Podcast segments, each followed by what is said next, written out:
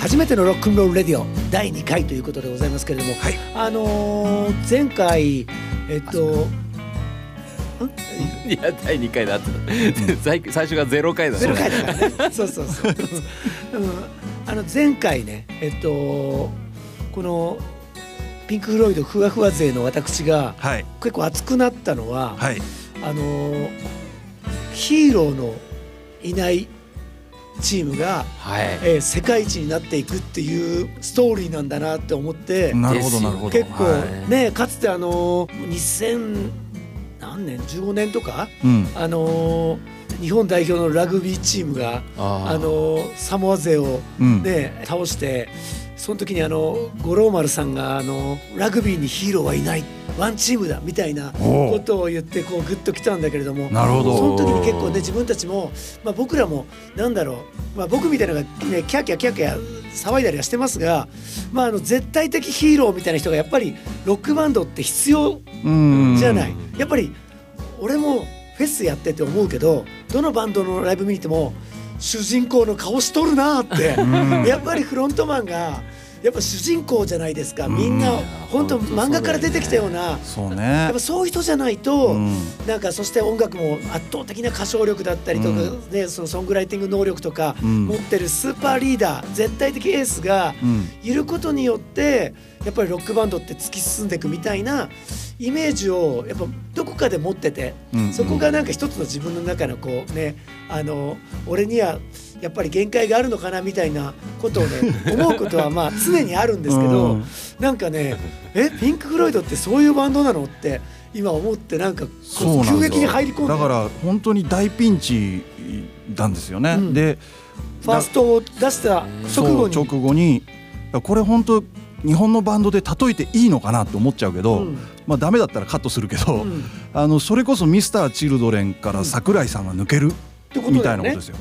ってことだようね。ん、エレカシから宮本さんが抜けるみたっていな。ことだよね。はい。うん、ブームから宮沢さんさんがが抜抜けけるるみみたたいいな。なもう大ピンチなわけですうんうんうんうよ。んあの曲も作って歌ってギターも弾いてっていう、桑田佳祐のいないサザンオールスタまーあズ。そういうことですよいやね。もちろんメンバーの皆さんはすごい人たちですよ、うんすごいん今です出よはいしたバンドの方みんなすごいけど、でもやっぱり圧倒的なねあのヒーローがそう必ですねずうロんックバンドには存在するわけだもんね。そう胸熱なんですよピンクフロイドのストーリーそうねだからそれそのその後どうやってこのバンドを立て直していくかっていう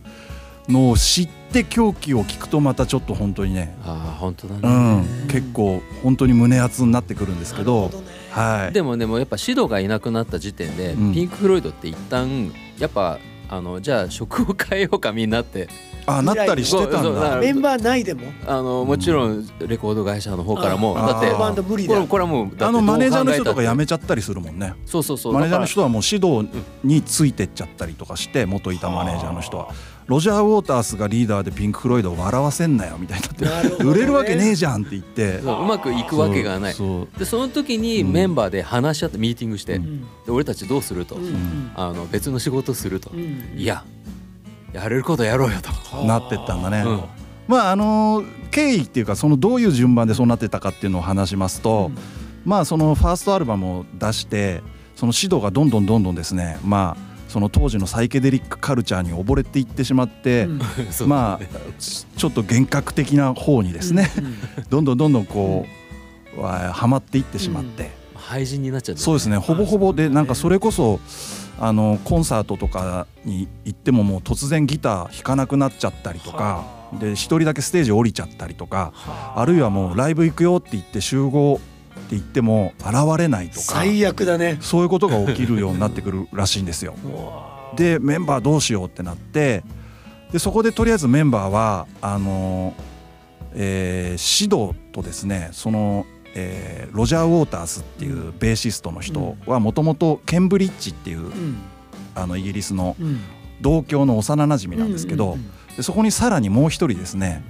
えーデイブ・ギルモアデビッド・ギルモアっていうんうんう幼なじみうのんギタリストの人がいるんですけど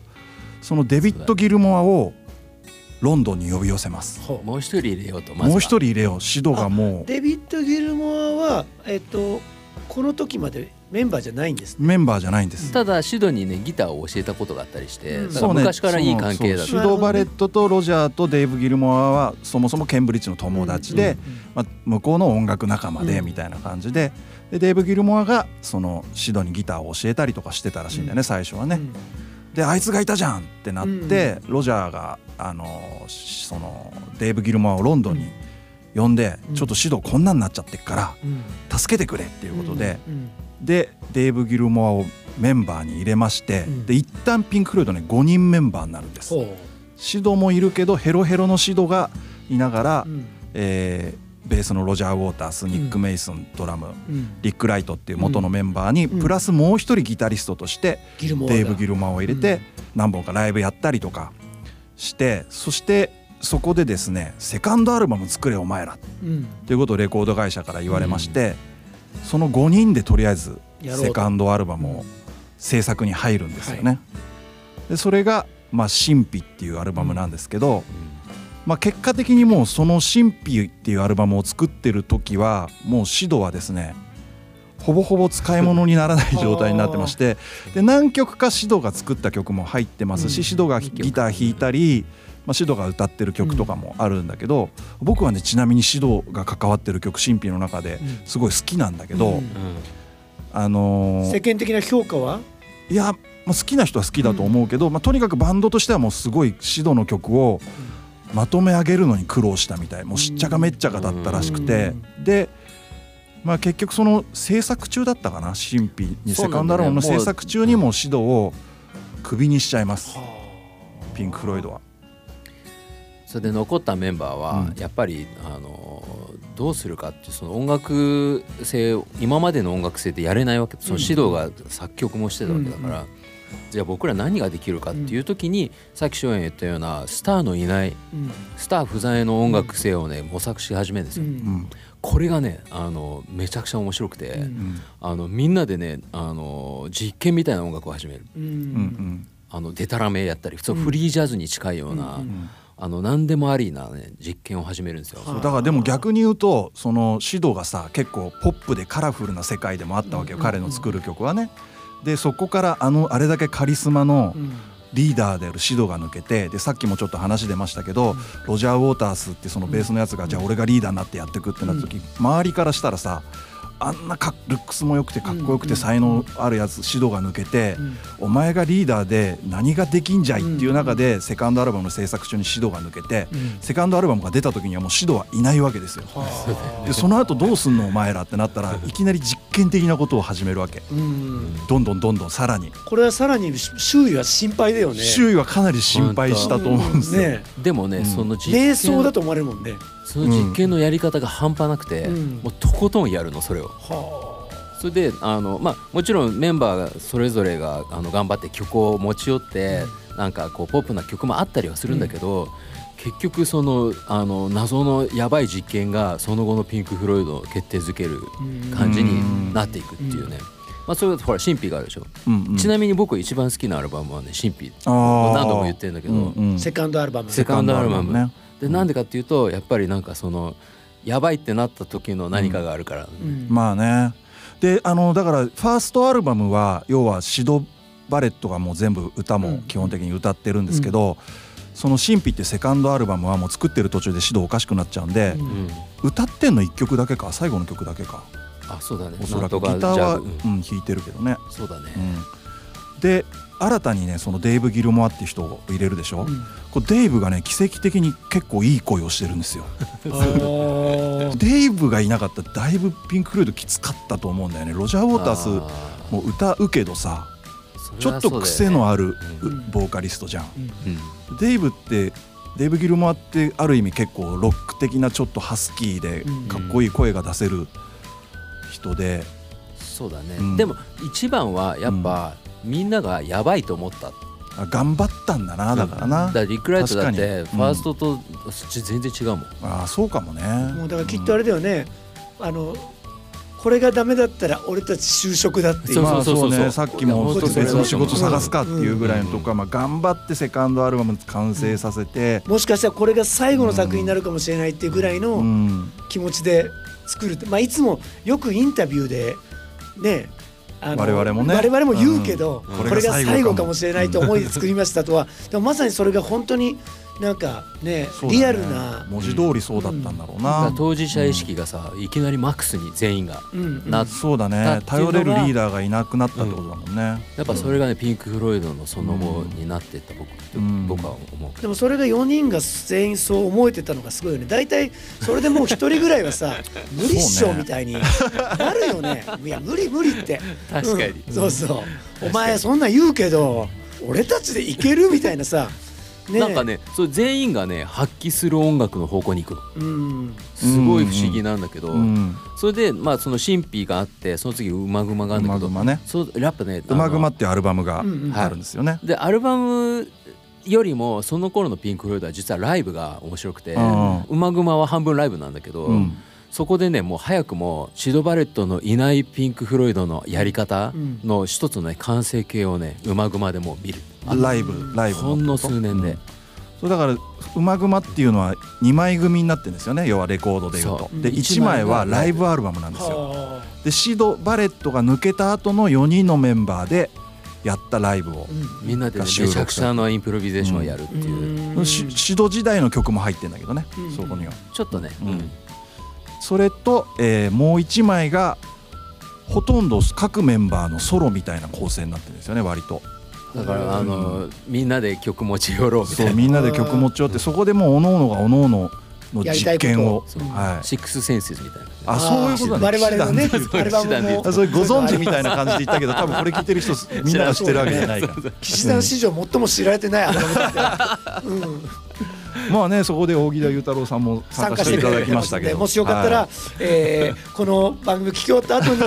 何かしらサブスクなどで騎。士団の馬熊だからはい、聞いていただければと思いますね。シックスセンシスというアルバムでございますけれども。でもあそこでメンバーがそれぞれがあの自主的に曲、うん自分の作品を出してきたっていうことが、その後の狂気につながるね大きなまず第一歩だ、ターニングポイントだったんだねで、うんみんなでそのライブでインプロビゼーションをやったのがああいう最高な形のライブ版になったっううんんていうのも一つのこう超あの達成、ううんんだからね「うまぐま」が実はね結構重要なアルバムなんですうよ、んなんかもう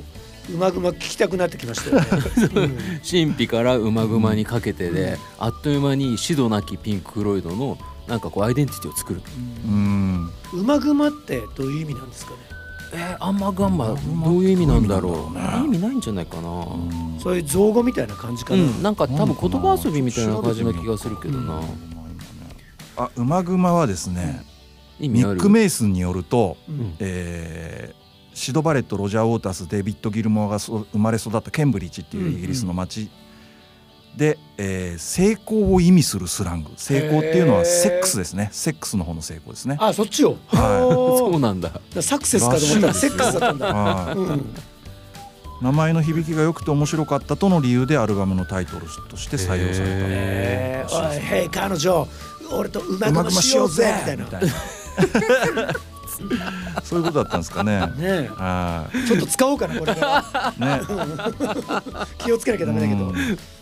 そうね、今時は本ね。当よ、そうね大変だからセクハラになっちゃうから。いろういろうんんでも「うまぐましようぜ」って言われても誰もわかんない、ねえ、たまたま幸せぐらいだったら。はいこれでもねあのその再現ライブをねやったらうん初めて分かったことがたくさんあって、うんすごくねあの B 面のスタジオ面もねいいの、そうあのね実実はは結構そのあ評価されてんのは、そのライブ版のライ方。ライブがね割とねやっぱライねブ版の方が評価されてて僕もライブ版結構好きですけど B 面そんなにすべすごい好きかっていうと実はそうでもなかったりしたんですけどちょっともう一回聞いてみたいですねそのうん「うまぐま」も。実は良かった、はい本当えちなみに、この神秘と馬熊はセールス的には良かったんですか。うん全全然良くないと思う良ーくそんなに良くないだろうなまあ狂気っていうのはもうとにかく爆発的に売れたアルバムだからそれとは比べられないけどファーストはまあまあ売れた。ファーストは結構売れたと思うんだよね、うんあの新人としてはだうんだと思うけど、いいスタートを切ったと思うんだけど、うんあの、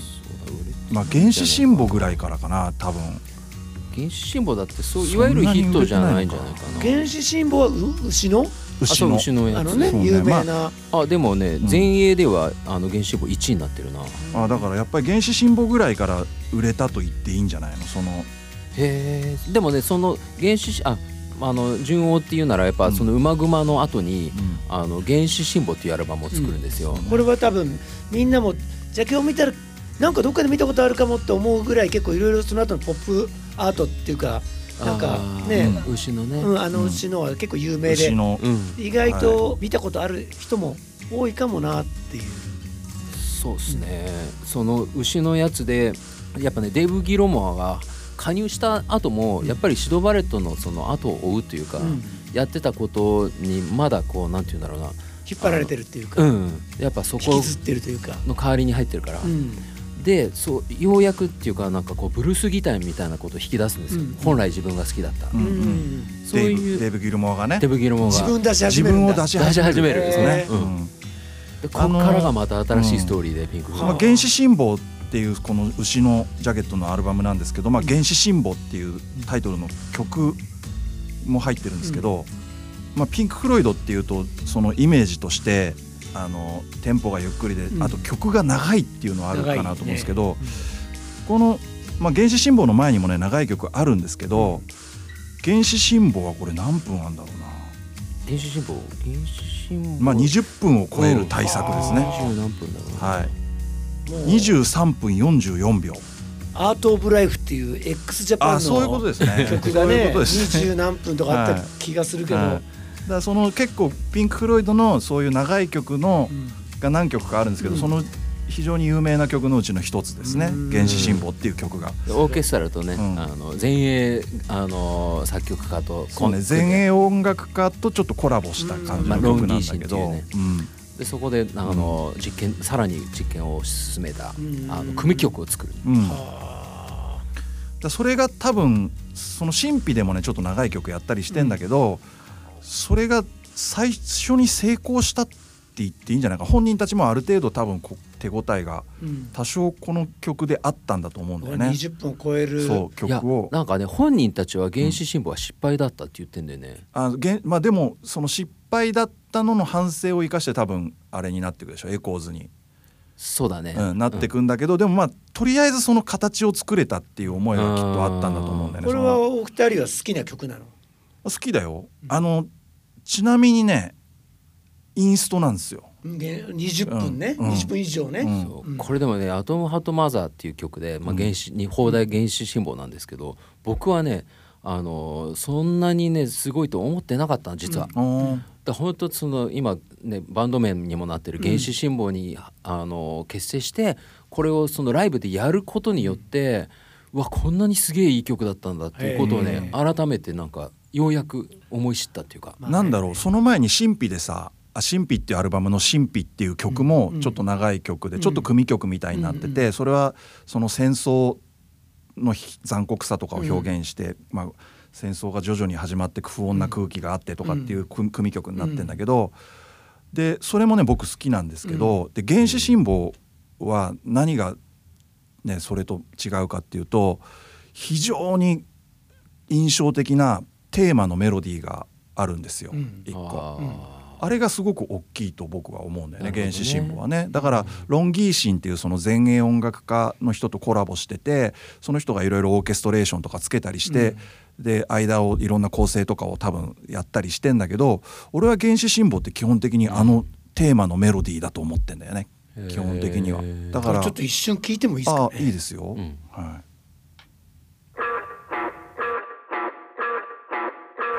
はい、えーということでちょっと「アトム・ハート・マザー」聞きましたけど原始うんかっこいいっすね触りだけ聞きましたけど、はい、このメロディーが結構キーなのかなと思っていて、でこれもともとその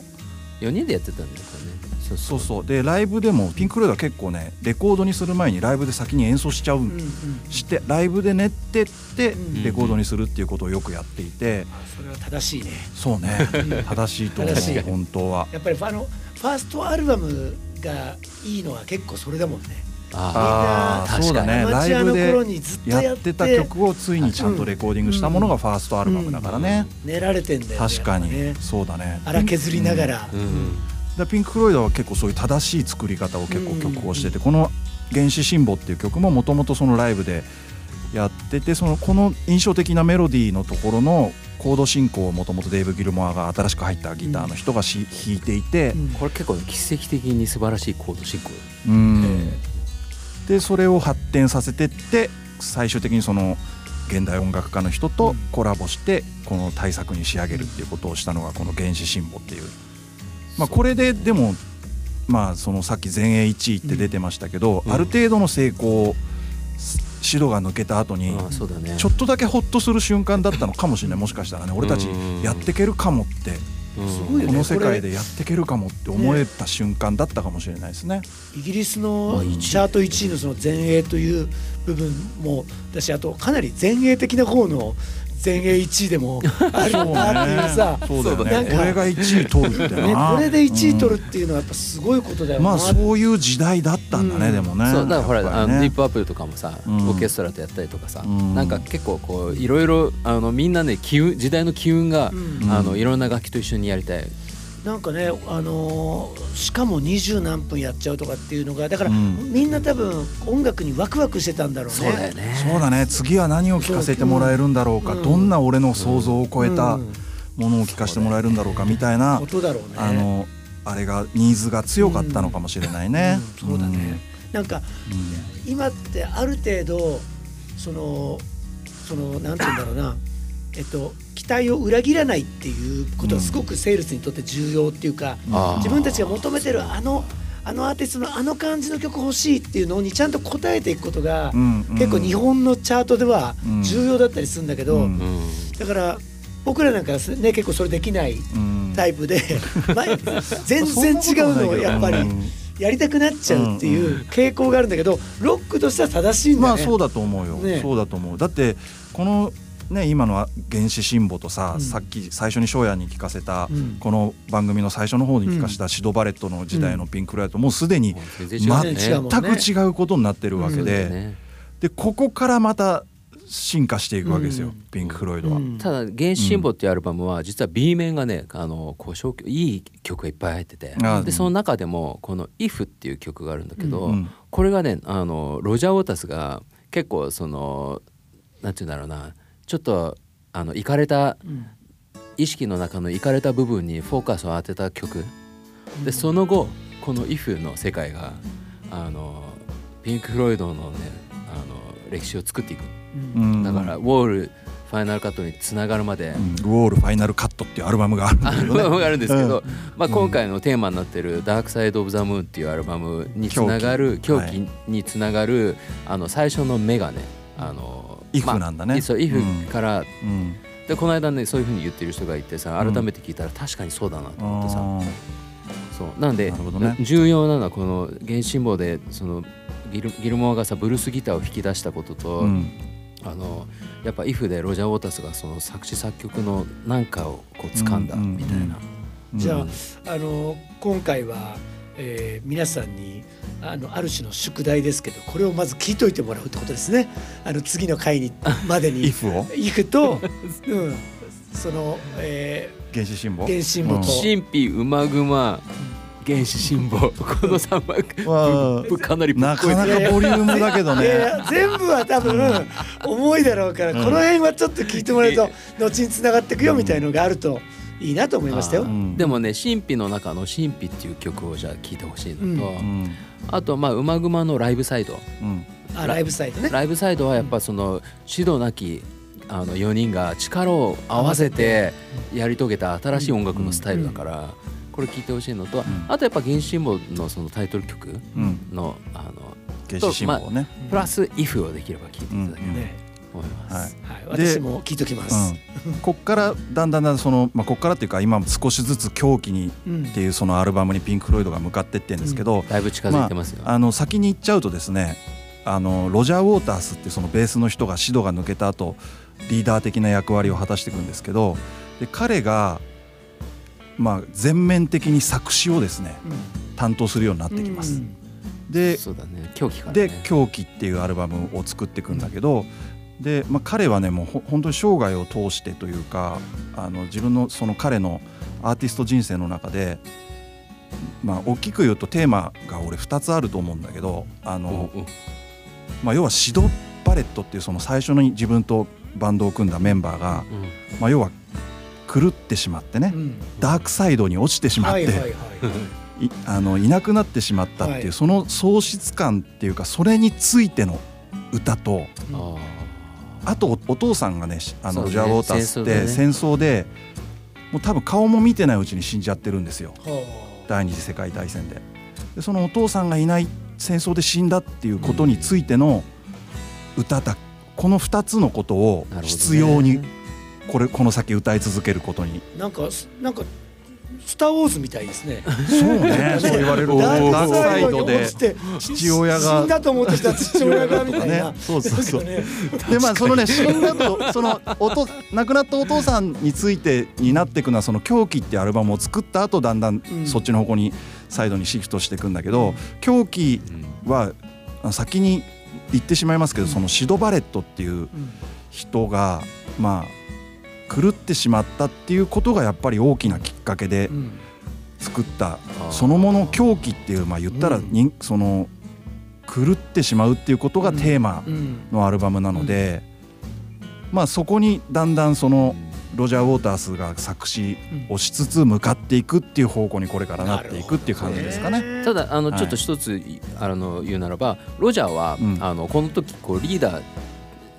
ていうふうに言ってるけれども、うんあのもうもちろんなんかこう引っ張っていく人ではあったけれども、あのやっぱねみんながこう発揮しようっていう時ってうんそのあんまりこうなんていうんだろう,、そうね、だからロジャーはねそこまでじゃなかったうの、ん、この時はね、うんまだねみんなで作ろうっていう感じだった、そうこの時のピンク・ロイドって、もうワンフォアオールオールフォアワン の そうだね俺の好きな感じのそうだねね。うんでやっぱこの「IF」ができてだんだん作詞自分うがんそのメッセージをね、うん発揮発信する人になっていって、うんダークサイドの狂気に向かってね、そこら辺からやっぱねリーダーみたいな感じが出てくる。うんなるほどねだからその多分目になったのがこの辺りってことだね「IF」でその作詞その先のうん一番最初うのんあれが、目が出たっていう感じかな。うんなるほどね。はい、はじゃあ次回いよいよい、いやまだまだもうまだやもうちょっとかか るまだかかるんだねもうちょっと OK OK OK アルバム1枚、まあ、すげえストーリーだだぜ。けどさはいね皆さんついてこれで来てますがね。 なかなか狂気にならない、もうこの企画自体が狂気ですから。 そうねねえーこの番組をまずはキャッチーに始めていこうって いう、えー時点でまずピンク・フロイドを選んだっていうとこそろうにね、ねそれがすでに狂気狂だ気かでらすよね。ね。はい、はいちょっともう少しこの狂気の沙汰に付き合っていただくという方向で。お願いいたします。そんなわけでいやー今回はこの辺で。はい、はいありがとうございました。